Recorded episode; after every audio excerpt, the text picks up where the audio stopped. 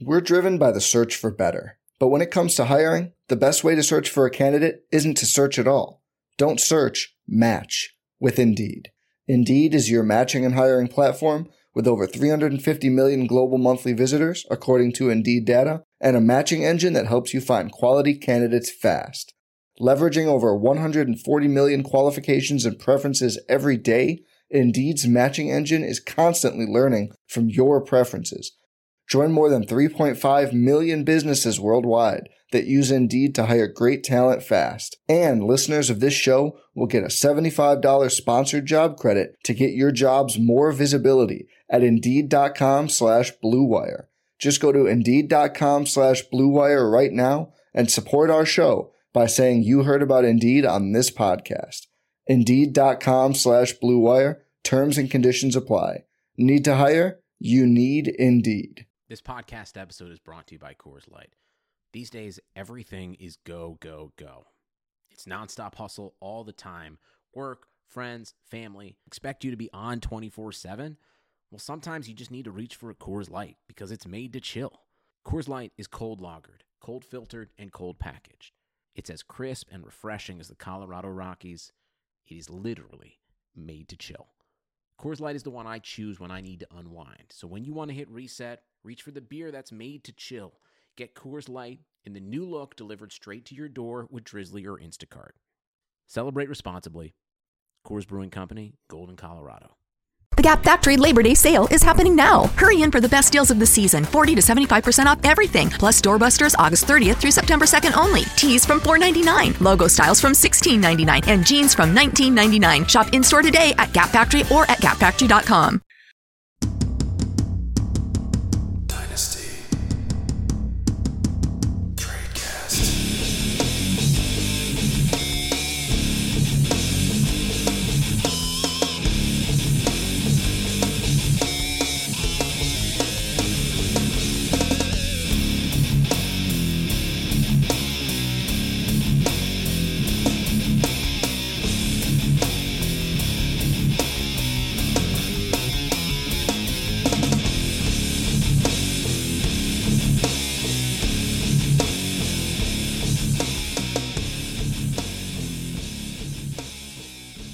Hello, everybody, and welcome to another edition of the Dice Tradecast, brought to you by RotoViz Radio.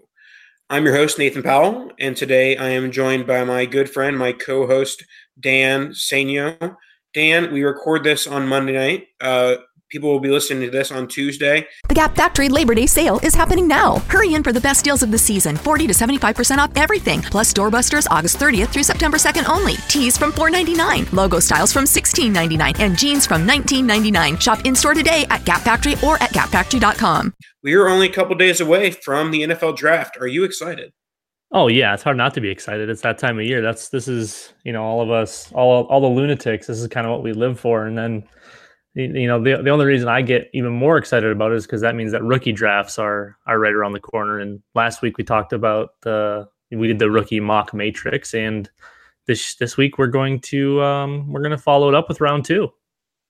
Yes. So the only thing more exciting than the NFL draft is our rookie mock matrix that we did start last week, round one. Just to give you a bit of a recap, it was one Saquon Barkley, two DJ. Oh, actually, just to recap in case you didn't listen to last week's show, the rookie mock matrix was a combination of the 2018 and 2019 rookie draft classes.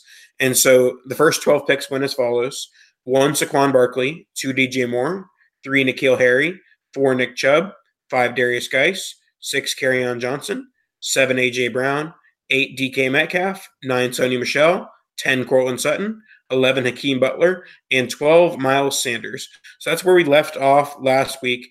And it's important to note that before we get into today's show, I'll let you all know that as a loyal podcast listener, you can get 30% off RotoViz NFL Pass for the 2019 season. It's available through the NFL Podcast homepage, rotoviz.com slash podcast. The 2019 season is around the corner. Make sure you're ready. Gain limited access to all of our NFL content on uh, all of our NFL content tools. I can't read today. So you get amazing value and support the podcast network. Once again, that's rotoviz.com slash podcast. All right, hold on. Let, let, let me give you, you let me give your mouth a little bit a little break, so you don't have to read uh, as much for just a few minutes here. Maybe not a few minutes, maybe like ninety seconds.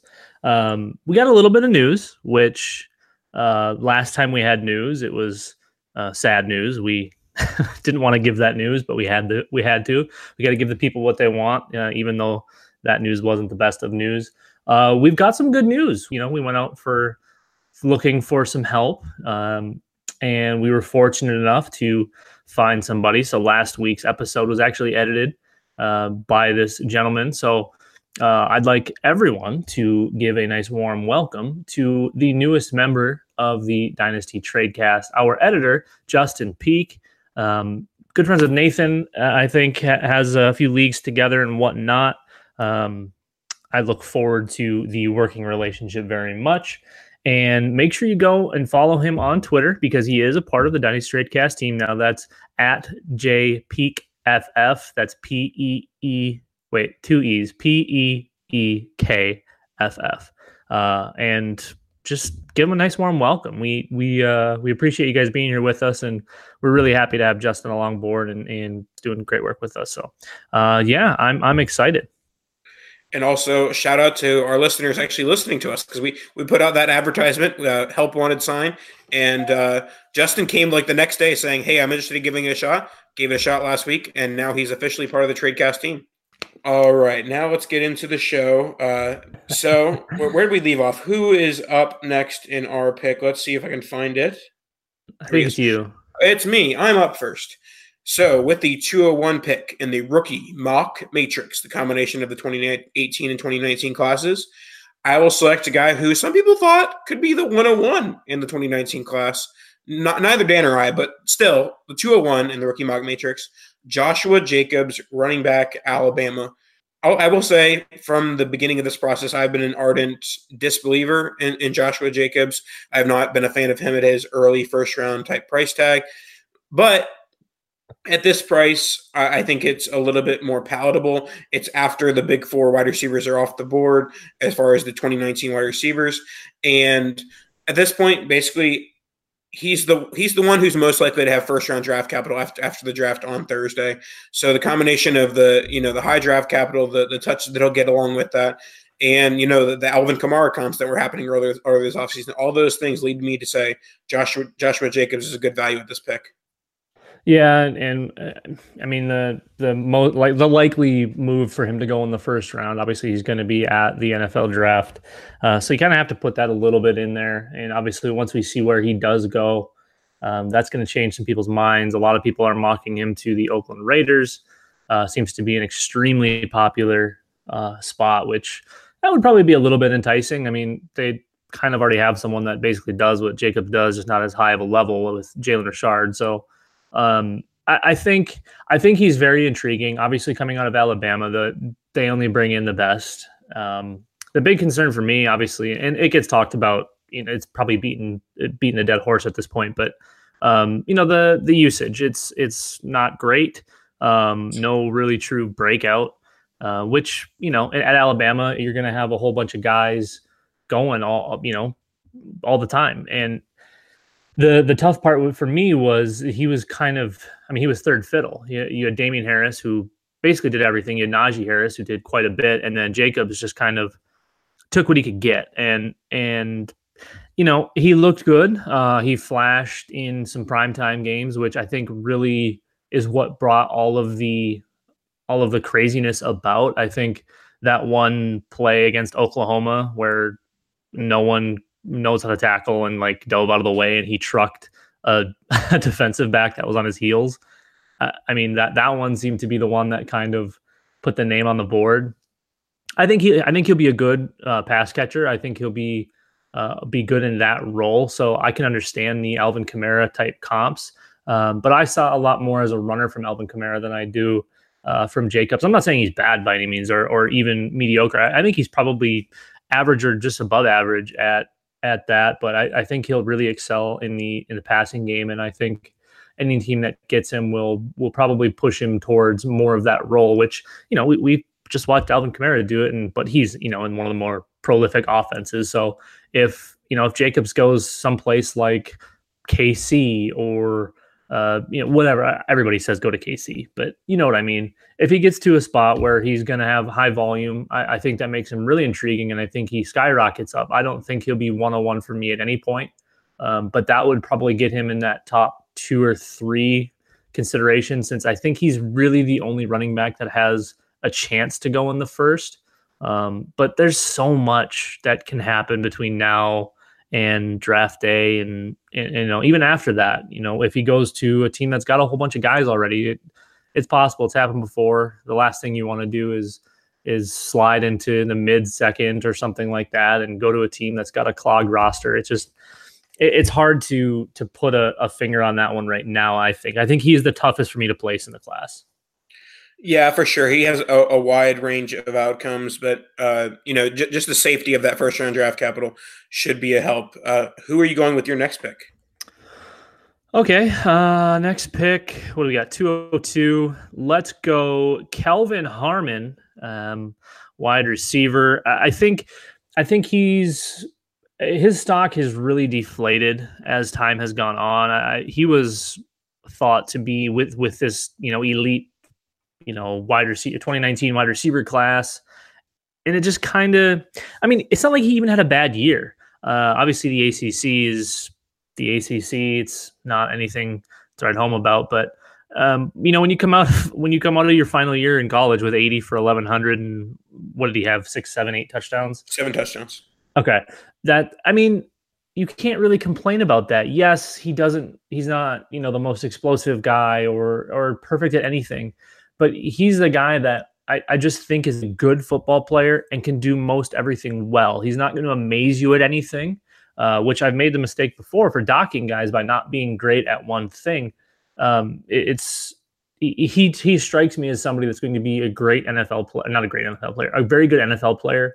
Um, and it may be that that doesn't translate to fantasy points, but I think we've seen him produce in college. We've seen him do it at a, you know a pretty a pretty high level, and I, I think he's kind of being slept on a little bit. I, I, think the hype was warranted as we went through the whole you know the Devy process and and you know projecting out the 2019 wide receiver class to be this you know great thing. Obviously now it's turned into well it's it's okay.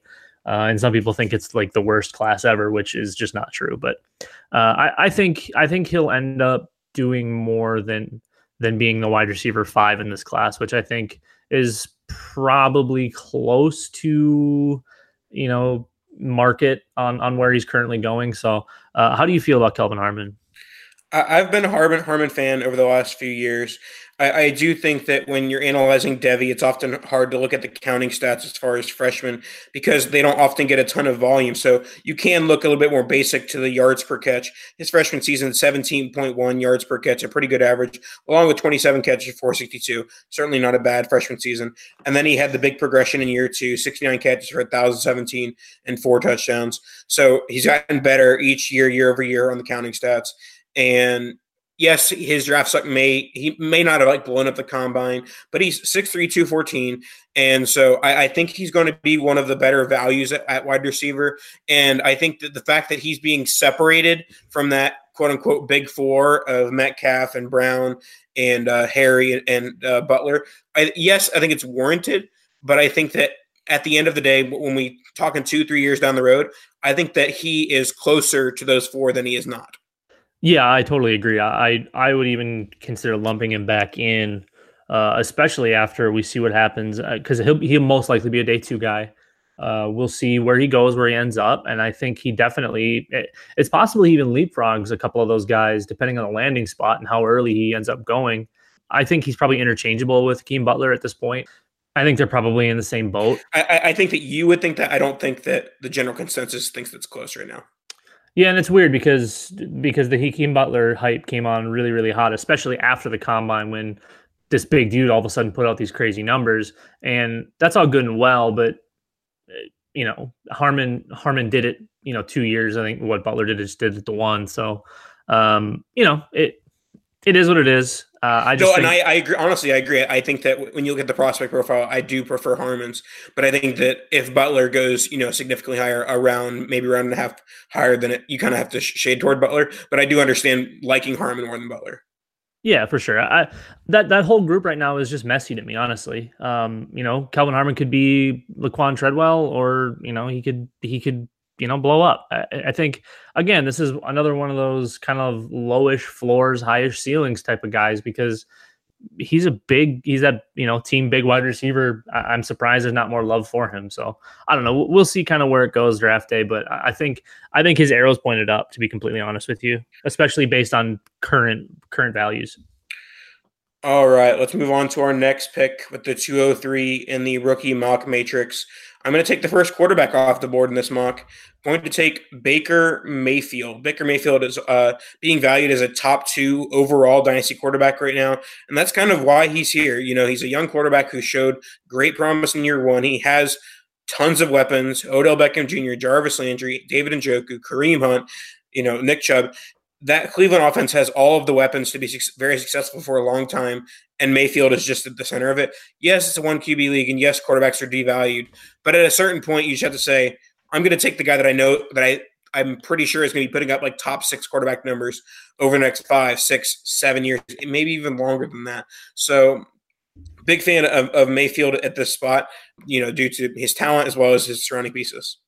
Yeah, I mean, he's creeping up towards where Mahomes is, and we would be taking Mahomes before we took Baker here. So this is, I, I, think, a nice cushy spot for Baker. Even like you said, it's it is one quarterback, but when you have those high end young guys, you know, and you can just plug that guy in for the long haul, that's that's kind of a nice move. Yes, it, it stings a little bit to to spend the the draft capital when you could stream quarterback or do whatever you want to do. I just think I think Baker is that guy. I, I, loved him coming into the league last year, and and he kind of proved all of all of the people that loved him right and all of the haters wrong. Obviously, he was still just kind of a you know it's a limited amount of, of games, but he's he's got it. You know, he's he's a gamer. He's he's a hell of a football player. So I think he maybe went a a hair low. Uh, I think he belongs probably in this in these first three picks of the second round. Um, honestly, I probably would have taken him over Jacobs. I should have taken over Harmon, but you know my brain doesn't work all that well. All right. Uh, so next, after Baker Mayfield, uh, who is your pick? Uh, this is a guy who, again, I probably should have taken earlier because I absolutely love him. Um, he's my RB two in this class. Uh, and if you don't re- recall from last episode, I took Miles Sanders uh, as my first running back from this class, but I've got to go with uh, is it is it Daryl or Darrell? We go Daryl. Let's go with Darrell Henderson, uh, running back out of Memphis. Um, it's hard to look past the counting stats, which it's again, it's not great to just be a box score scout. But when you look down at numbers, the man had 430 carries in his in his college career, and he averaged over Yes, you heard me. Over eight yards per carry. That's stupid. You do not do that. Yes, he does play for Memphis in a whatever conference, the American Conference. It's, you know, not the greatest of competition, but anytime you can do that at a Division 1 level, it's special. He's he's a special running back. Um, his final year, 214 carries, 1900 yards, 22 touchdowns on the ground, and he's shown to be capable, not great, but very capable at catching the ball. And I think that can be worked into his game. Uh, I think I think that's one of those things you can learn at the next level. You don't have to be great at it. Uh, obviously, it helps to kind of have that basis of of you know a normal understanding.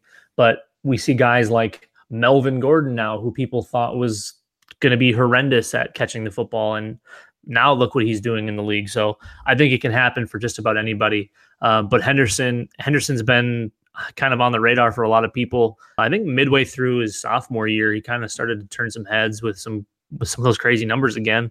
You know, he's averaged 8.9 yards per carry over the last two years. Uh, didn't have the huge touchdown numbers as a sophomore um, as he did as as a junior, but it's hard to look past those numbers alone.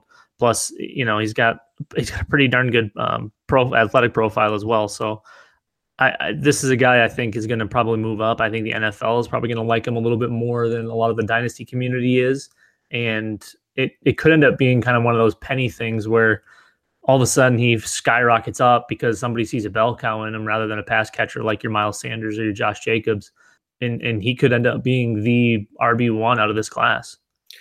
Yeah, I mean, I've pretty much been saying it from the jump, and it's a bit of a cop out from a you know scouting perspective.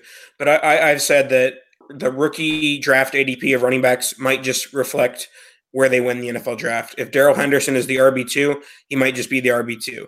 If you know Miles Sanders is the RB one, he might be the RB one. In, that case, I know you're not a big Jacobs fan. He's probably going to end up being the RB one. But for the most part, I think that if you were to put the guy where they went in the NFL draft, and I'm sure this is true for most years, but I think even more so for this year because it's so muddy. There's not a clear like top guy and there, there's some decent depth while, while next year is getting a lot of praise. You know, there's seven, eight, nine guys who can at least be committee backs in this class. And I do think Henderson is the one one, one of the few that has uh, lead back type potential. Yeah, this is this has to just be like a, a, like a wet dream for a good friend Russell Clay because he lives and dies by the, uh, the by the draft capital. And this class, like you just said, is literally going to be called by draft capital because everything is so close and so muddy. I mean, we just got to see where they go and and then go from there because it's so hard because everybody's relatively close. There's like we we say we the, the, top end wide receivers and those first few running backs are all kind of in their own tier. We all kind of have the idea that those guys are going to be the guys and they're going to go probably the first few off the board, but then you're going to get some surprises. So you kind of have to keep an open mind with this class. And I think we see Darrell Henderson, uh, like I said before, turn some heads and, and move up those boards. All right. With the next pick, I'm going to turn some heads because people are going to think, wait, what? This guy wasn't taken yet? I'm going to take Calvin Ridley of the Atlanta Falcons. Wait, we didn't take Calvin Ridley yet? We did not take Calvin Ridley yet. Whoops. you know, uh, Dan and I were not the biggest fans of Calvin Ridley entering the draft last year. I actually exited the draft as a huge Calvin Ridley fan because nobody adjusted for the fact that he was a first round NFL draft wide receiver.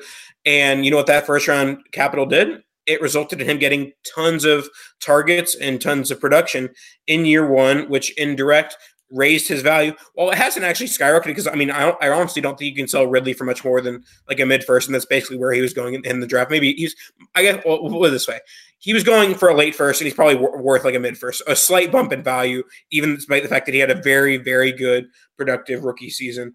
Um, but I'm taking Ridley here. I, I think that he's the safest of the available option. He's got the NFL production. He's got you know the opportunity to continue to be the wide receiver two in Atlanta on on a team that should probably be pass heavy with Freeman, you know, being injured and you know not really uh, a trustworthy option right now. So on a pass heavy offense and getting plenty of targets last year, I'm a big Ridley fan at this price tag. Yeah, I was one of those idiots that didn't adjust to the uh, the first round draft capital, and I don't think he's the heir to the throne to Julio. I don't think you can expect that from him, but he's a hell of a wide receiver too in the NFL, and I think he fits that mold really, really nicely. And I don't think he could really be in much better of a spot and then, like you said, with a pass happy team like the Falcons and, and Matt Ryan and having Julio on the other side of the on the other side of the field to draw that interest and and get him a little bit of free run. You know, had a had a solid, solid, solid, solid rookie season, sixty plus catches, ten touchdowns. You really can't ask for much more than that. I think he's still kind of a value at this point. Um, I haven't been actively buying just because I think the guys that got him last year were the guys that were interested in him you know pre-draft and, and pre-combine and all that stuff. So I think he's probably difficult to buy. Um, like you said, he was going mid late first, and now he's probably worth a midish first. And you know, it, if you really want to take the dive and and add a little bit to that, I think it's not a horrible move because I think he will be uh, a good producer for for the Falcons. You know, he's he's still basically guaranteed there for another three years at the least, but got to imagine they're going to pick up that fifth year option and he'll keep producing. Like I said, eh, I I didn't I didn't love him. You know, the, the smaller frame, and he didn't really look like he had the ability to get any bigger at any bulk, any size. But I think the size thing is has kind of shifted. You know, we're seeing a lot more athletic guys, a lot more smaller guys being being successful. You know, it it was the that notion before that you had to be a certain weight, a certain size, certain height to be super successful in the NFL, and and we've kind of broken that mold over the last four, five, six years. So I think really fits nicely into the new NFL, if you want to call it that. And um, yeah, I, I can't believe we didn't pick him yet. That's that's that's funny. Your your point on the smaller wide receivers is funny because we've gotten to the point that small wide receivers have been so successful. People are looking at these 6'3", 210 pound receivers like, ew, they don't make they don't have separation. Well, guess what? You don't need separation when you're a monster who can, you know, catch balls in people's faces. So don't hate on big wide receivers just because small wide receivers have been good. But not that anyone is really saying, oh, you over big wide receivers. But people have been saying, well, do you really need to be big a big wide receiver anymore? Which is not what you don't, but it's still better to be big than small you have to take the player for what the player is. You can't expect them to do something. You can't you can't expect Antonio Brown to do the things that Dez Bryant was doing because those are two completely different players, different sizes, different you know everything.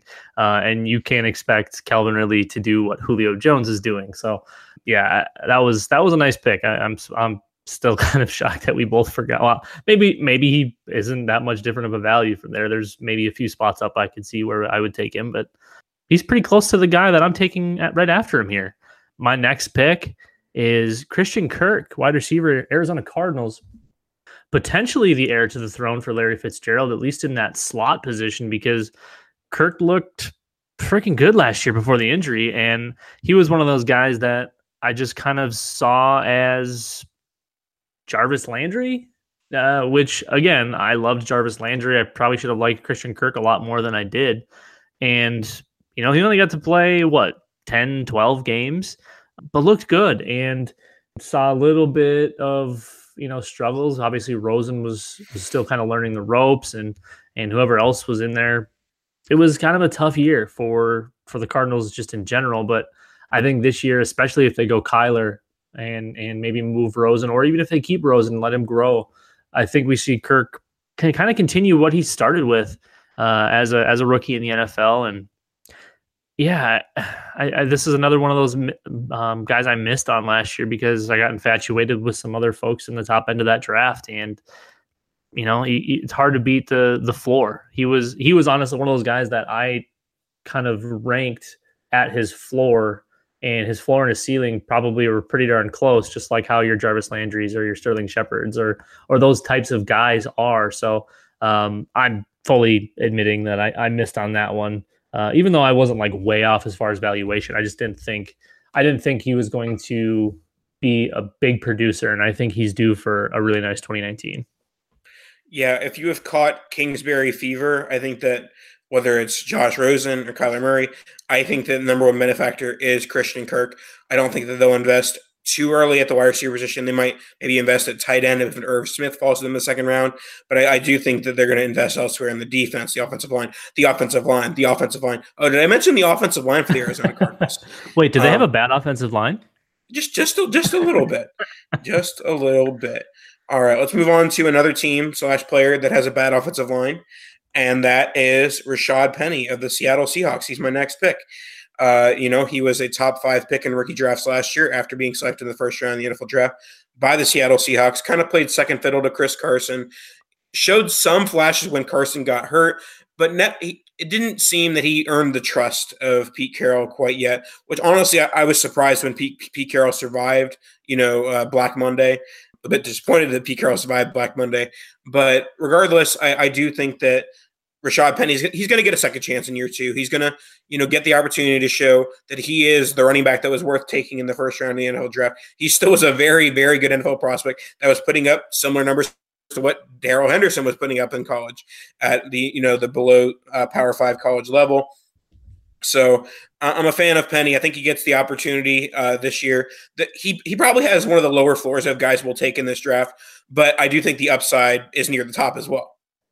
Yeah, Penny's one of those guys I switched on last year, uh, going through the, um, I guess scouting process, if you want to call it that, watching, watching tape on a lot of guys, and and kind of going through and first checking, you know, check the box scores and look at all the stats and see the numbers, and wow, great, great rusher, but where's all this passing work? And you know, he's a liability in, in the passing game, at least from a blocking perspective. I think, I think he can catch. I think he's mediocre or probably below average at it but he is an elite pure runner as just in the sense of the word running back. If you need him to run the ball exclusively, uh, there wasn't one better in in the class last year aside from Saquon. I mean, he he's so fluid and he does everything so well in that aspect of the game that it was really really hard to watch them continue to pound Chris Carson over and over and over and over again. And I don't think Chris Carson's a bad player, but when you invest the first round at a position like running back, you need to get those guys touches. Yes, they don't have an offensive line, and no, Rashaad Penny cannot block. So I understand from that aspect of not wanting to get him in the game because Russell Wilson probably would have gotten killed. But I mean, he's too good to not play, and and he's a guy that I've been buying up wherever I can because I do think that 2019 is is going to be much more lucrative for him, and I think he he kind of turns it on a little bit. It, I, yeah, I mean, it was it was kind of a fall in love at at watching him run the ball, and it's it sucks because I'm I'm like the PPR guy that really targets the the running backs that catch balls, and and that's not something he's probably ever going to do at least at a high level. He might catch you know a, a few, but he's not. That's never going to be his game. His game is a two down back but he's very, very good at it. We just need to get him the ball. Agreed. Who is your next selection? Next one, um, probably we can lump in with the Calvin Ridley and the Christian Kirk pick. I think I have these guys all pretty darn close. And that is going to be San Francisco 49er wide receiver Dante Pettis who has been slowly sliding up those ranks and and uh, moving up ADP ever so slightly. People people kind of forget about him. Um, no, he didn't have all that great of a year last year. He basically played the games and did what Christian Kirk did, and the hype kind of stuck with Christian Kirk and Dante Pettis just kind of fell by the wayside, at least from you know name value. He's in a really great spot. He's he's in a Kyle Shanahan offense with a quarterback that we all think is probably going to be pretty good, especially in a Kyle Shanahan offense. So you add those two things together and you throw in Dante Pettis, who really has zero competition for any sort of work other than the running backs right now. Obviously, um, they're probably pretty likely to go after at least one wide receiver in the draft. And, you know, that that'll probably take a little bit of the work, but I think Dante Pettis has a really high ceiling and we just need him to stay healthy. Um, eh, it's it's you know we a lot of people like say oh coaching doesn't matter scheme you know whatever this that. I think being in that offense is i mean right up there probably top five as as far as uh, fantasy producers whether it's running back or wide receiver uh, at least the running back one or the wide receiver one. Being in that offense is is going to get fantasy points. It's just no way around it. We watched what the falcons did when shanahan was there I mean, they exploded. Now, obviously, that's potentially an outlier, but basically every time he's touched an offense, it's turned to gold. So I think we see a, a you know a real breakout this year from Dante Pettis. Yeah, and I think that if there hadn't been an injury, we would could have seen that breakout in year one. In the first six weeks of the season, he only had three catches, but after that, he had four catches, four catches, five catches, three catches, five catches, three catches. So three or more catches in every game, five or more targets in every game, and then he gets hurt. So he was getting the volume. He was he was doing something with the volume, averaging 17.3 yards per catch on the year. Literally, it was only a matter of time. I mean, generally, actually, the fantasy community did start to catch on, especially after the five for 129 game against Seattle. But I think that his hype, I'm, I'm, guessing he's probably going like the fifth, sixth round of startups right now. I think that if he had continued on playing through through the end of the year, he could have landed in that like late third, early fourth. Granted, I would have probably said he's overvalued at that price, but he could have landed at that price point had he continued that that rookie production that he was putting up. Yeah, no doubt. Like you mentioned, the Seattle game that was that was kind of his breakout, and yes, that was a little bit of an outlier game last year for him but that just gives you a little bit of what he can do. I mean, he's he's a heck of a football player, and and I think we see the volume, you know, go up even from those last you know six games or so, um, where he was getting the targets and he was getting the catches and he was getting the yards, going and, and even getting a few touchdowns in there. I think I think we see the volume stick, if not if not gain a little bit, and um, hopefully whoever they bring in for through the draft isn't isn't an immediate you know issue for the wide receiver one spot there. Hopefully they bring in a wide receiver two type or maybe even a slot type guy. But yeah, you know it's it's hard to deny the the potential that is with Dante Pettis, especially at this point in our little uh, rookie matrix. We're kind of beyond the you know high high upside high floor type guys that we kind of assume are going to continue to score points or at least maintain value uh, Dante Pettis is one of those guys where if he doesn't produce right away, he could literally fall off the face of the planet just just because that's how dynasty players a lot of times are. They they like to react and they like to overreact. Absolutely. All right, let's move on to our next pick. I'm going to pick a guy who, if you'd have told me this is where he would go this time last year, I would have said you're wrong. David Montgomery. Uh, many people had him as the RB1 in the 2019 class this time a year ago. Granted, people kind of recognized that it was a weaker top of the class, but still, they had David Montgomery as the RB1 this time last year. And even as, as late as January, I, I think that the combine did not do David Montgomery any favors. Much of Big Draft hasn't mocked him into going into the first round or even maybe even the second round, so that's hurt him as well. So in, in the end, draft capital might be what pushes him out of the top four, top five running backs but you know he he was a workhorse over in at Iowa State. He over the last two years, 1146 yards, 11 touchdowns in as a sophomore, 216 yards, 13 touchdowns as a uh, junior. So, you know, he, he's the type of guy, 5'11, 216. You just give this guy the rock, you know, 20, 25 times a game, and he's going to give you, you know, what you need. Not nothing too explosive. only only had 4.4 and 4.7 yards per carry. But, you know, he had like, he broke all of like the elusiveness ratings uh, on PFF, which if you value that type of stuff, then David Montgomery is your type of player. Yeah, that, I mean that's all uh, absolutely important. They, I mean, they wouldn't be putting it out there if it wasn't important. You know, the the numbers are are strong. He's a volume back. Um, you know, not not my favorite thing to see him only averaging like four yards or four and a half in college. That's that's one that I struggle a little bit, especially when we were just talking about somebody who was averaging over eight. Um, but uh, yeah, like you mentioned, I mean, Montgomery's a guy that that everyone is projecting really, really highly, and you know, he's not he's not that super athletic back. He's not that guy. He's he's your he's your big thumper type, if you want to call it that. But he, he does have that elusiveness, which is really, really important. So he's going to be able to break those tackles. He's going to be able to shake folks. He's, he's going to be able to to kind of do everything that a running back in the NFL should. Now, do I think he's going to be the bell cow type? No, I don't. I, I think I think again, this is one of those guys that is a capable, not great pass catcher, but he didn't get a ton of that work at, at Iowa State, and you know, it's and, and maybe he didn't get the work because he wasn't the best at it. I mean, they would know better than we would at this point. Um, but the future will tell us where he's going to go from there. Uh, I just, for me, he seems more of that short term production type guy that you know we, we always talk about windows and dynasty and he really seems like he'd be kind of that three to five year window type of guy that shorter kind of uh, not like not to like comp him to eddie lacy but i kind of get that vibe you know where he should be stronger and should be getting more value but potential to flame out. I, I guess I, I, don't know. I think he can be good. I don't think he'll ever be great. Uh, I think the the hype was definitely there, but I think he kind of plateaued. If not, maybe maybe went down just a little bit. I, I don't know. I, I didn't see him get better after his sophomore year. I just saw kind of the same guy. Alrighty, let's move on to our next pick. Sure. Next pick, one of my uh, favorites from last year.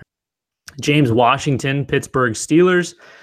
We see Antonio Brown exit, and here's the opportunity for James Washington. And then they go and and do something stupid like draft a wide receiver way too high or sign somebody that they shouldn't sign. Donte Moncrief. Yeah, you know what? You calm down. that's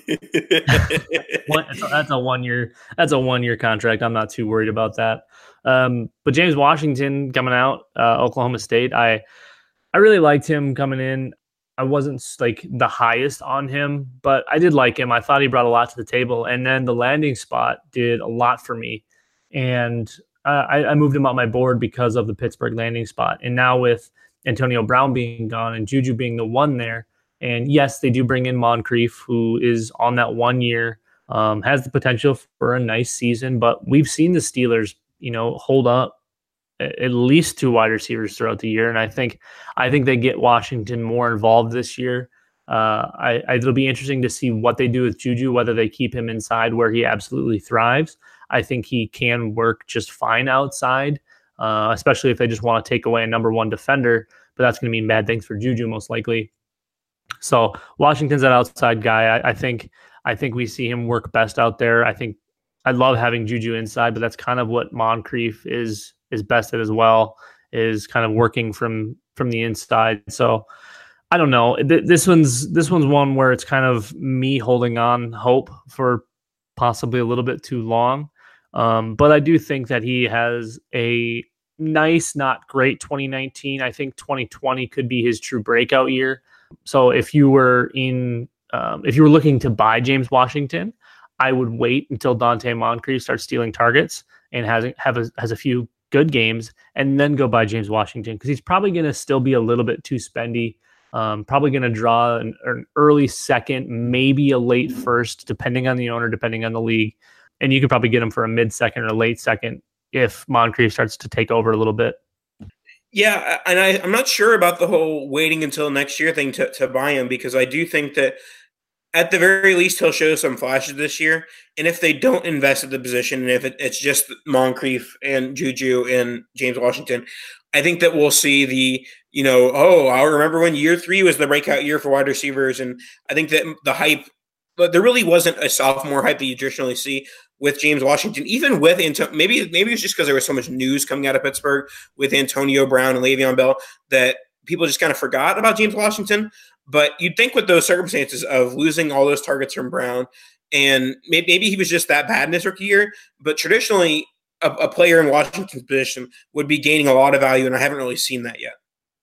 Yeah, I mean, it's I, think I think people are gun shy. I think it's it's go balls to the wall for Juju and see what Pittsburgh does in the draft because this is a team that I mean, you know, annually brings in a new wide receiver, and they're good at it. They've proven that they're good at it. So uh, there's probably that that perception that they're going to get someone, whether it's a third round pick or a sixth round pick, whatever it happens to be. They're going to draft the wide receiver that's going to immediately become relevant from a value perspective because of the landing spot and because of what Pittsburgh's been able to do. And I can see people being slightly worried about James Washington from from that because he didn't get the run last year. Um, but again, it was still the Juju and AB world, and they even decided to throw to some other polished turds throughout the the season instead of James Washington. And and we heard about some things from camp and from practice, but it's just been being a giant d bag you know, and, that, and, now you have Antonio Brown exiting, you have Le'Veon Bell, who wasn't there last year, but fully exiting now. There's just so much potential that it's it's honestly it's kind of a low risk buy because of what you're giving up and the potential of what it could be. But at the same time, if you don't want to burn a second to, you know, to something that's could it might just fail, um, I can understand that as well. Yes, it's a low risk buy from a value perspective but it's a high risk buy from a perspective of right. you might just be getting nothing out of it. Right. All right, let's move on to our next pick, and I'll just say to preface this pick, with so many so many of the running backs and wide receivers falling out of the first round, people having one, two wide receivers going in the first round, maybe one running back going in the first round. That's not a good thing for Mr. Draft Capital Nathan Powell. So I'm going to go to a tight end that's projected to go in the first round, who I'll end up with on a lot of rosters if that comes to fruition, where no one, no wide receivers go in the first, and that's going to be Noah Fant. Noah Fant is the receiving option out of the two, top two tight ends, and the guy who yes, it's it's nice to have a tight end who can block, but I, I think that in today's NFL, you don't necessarily need to have that. And so, while Noah Fant will develop his run and pass, or more so run blocking uh, in his rookie season, I do think that he'll have you know some some good success as a rookie uh, with production eh, relative to past year's rookies. Yeah, I think I think Fant's the guy that's really had all of the hype building, and and we've seen him go in Devy drafts and and he's kind of been that that athletic pass catching. You know, he's been that guy that the this is kind of the same discussion we had a couple years ago when it was OJ Howard and David Njoku and Evan Engram. You had a couple of guys that were super high ceiling, decent floors, and then you had the all around player in OJ Howard. Now I don't see that with Fant, but I do see the high end athlete, the explosive playmaker. I think he he very well could become a George Kittle or a, a, Travis Kelce. He can be that guy because he is so explosive. He's got the side, he's got this, he's got the size, he's got the speed, he's got the explosiveness. That I mean, he's kind of got everything working in his favor aside from really high end production. And a lot of times with tight ends coming into the league, they're not going to have that high end production because a lot of colleges don't use tight ends that well. Um, Not even the ones that produce many NFL tight ends. right. It, it's you know tight end production in, in in college football is just kind of non-existent. So yeah, I, I love Fant. I, I think I think he could be something super super special. He's my tight end one. I think he's a lot of people's tight end ones, but the other guy on that football team is uh, is kind of flying up some boards too. I think. Would you be uh, foreshadowing something? I don't know. I don't know. Do you have anything else to say about Noah Fant? Nope, I'm good. Oh, well, then, yes, I was foreshadowing. Uh, my final pick of this uh, wonderful rookie matrix is going to be my tight end two, which is TJ Hockenson, Uh, a guy that, like I mentioned just a little bit ago, reminds me of the OJ Howard year because he does the things a lot like what OJ Howard does. Now, I think OJ Howard was a slightly better athlete. Uh, I can't recall off the top of my head what he did at the combine, but Hockenson had a great combine as well. You know, the 40 was, I, I don't want to call it sluggish because 4 7 for somebody that's 6'5, 250 is uh, honestly impressive.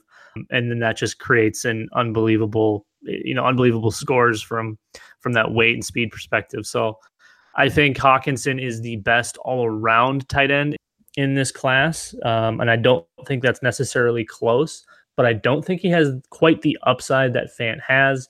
Yes, he did outproduce Fant last year, but uh, it's, you know, it, it was kind of, I feel like it was more of the safety valve type. I just really like what he brings to the table. That's that's a guy that's not going to be taken off the field for whoever drafts him. Uh, I've seen mocks, and yes, they are just mocks, but I've seen him going top five all the way to like 15.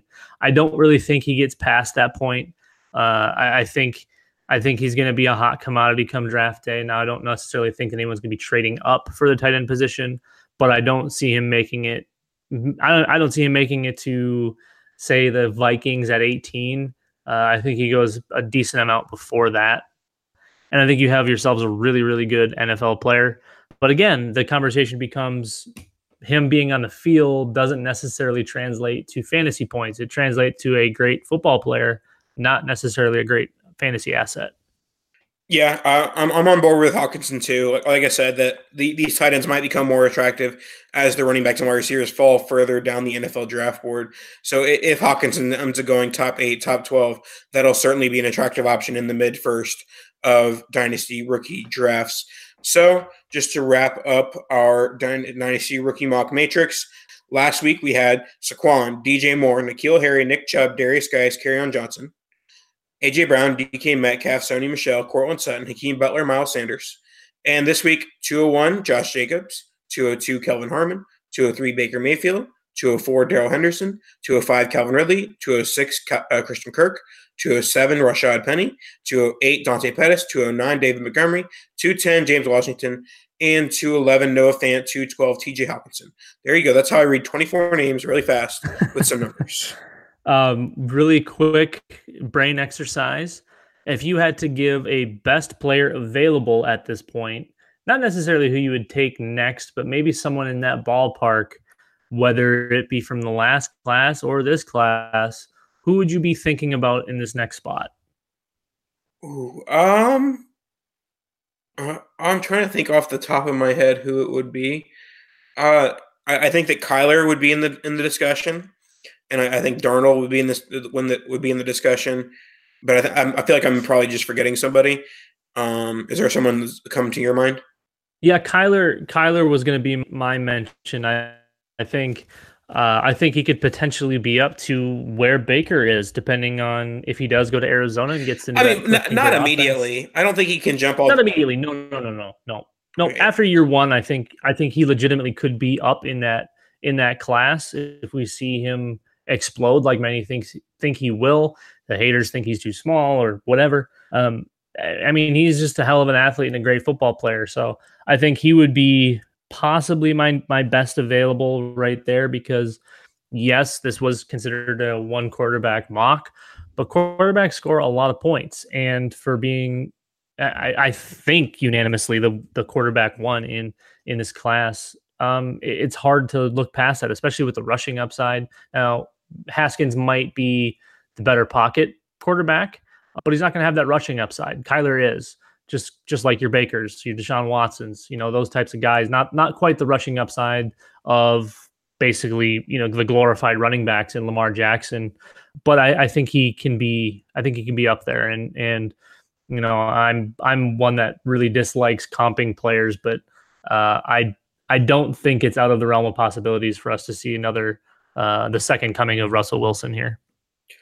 Ooh, that's a hot take to end the show. Russell Wilson, Kyler Murray. Oh, uh, this kind of reminds me, or not reminds me, but uh, this brings up uh, the Oklahoma University Twitter account um, ha- sent out a video where it was like Dak Prescott sending out a, uh, a message to uh, Kyler Murray. For some reason, he was like, Kyler Murray, you can be just like me. We were doubted, and now we're going to be really good.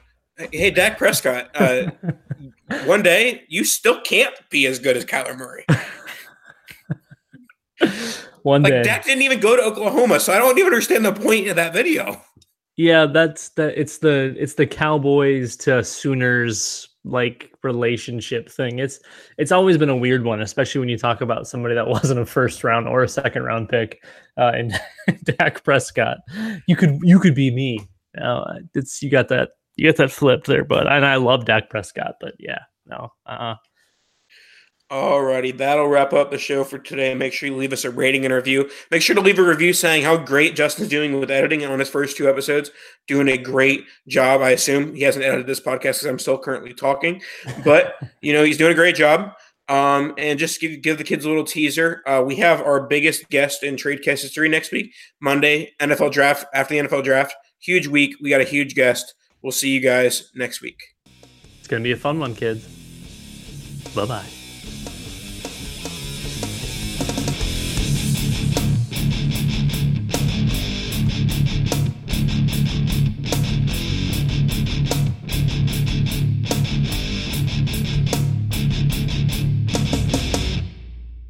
Gap Factory Labor Day sale is happening now. Hurry in for the best deals of the season 40 to 75% off everything, plus doorbusters August 30th through September 2nd only. Tees from $4.99, logo styles from $16.99, and jeans from $19.99. Shop in store today at Gap Factory or at gapfactory.com. The Gap Factory Labor Day sale is happening now. Hurry in for the best deals of the season 40 to 75% off everything, plus doorbusters August 30th through September 2nd only. Tees from $4.99, logo styles from $16.99, and jeans from $19.99. Shop in store today at Gap Factory or at gapfactory.com. Sugar Ray Leonard, Roberto Duran, Marvelous Marvin Hagler, and Thomas Hearns. Legends, whose four way rivalry defined one of the greatest eras in boxing history. Relive their decade of dominance in the new Showtime sports documentary, The Kings, a four part series premiering Sunday, June 6th, only on Showtime. For the ones who work hard to ensure their crew can always go the extra mile, and the ones who get in early so everyone can go home on time, there's Grainger, offering professional grade supplies backed by product experts so you can quickly and easily find what you need. Plus, you can count on access to a committed team ready to go the extra mile for you. Call, clickgranger.com, or just stop by. Grainger, for the ones who get it done.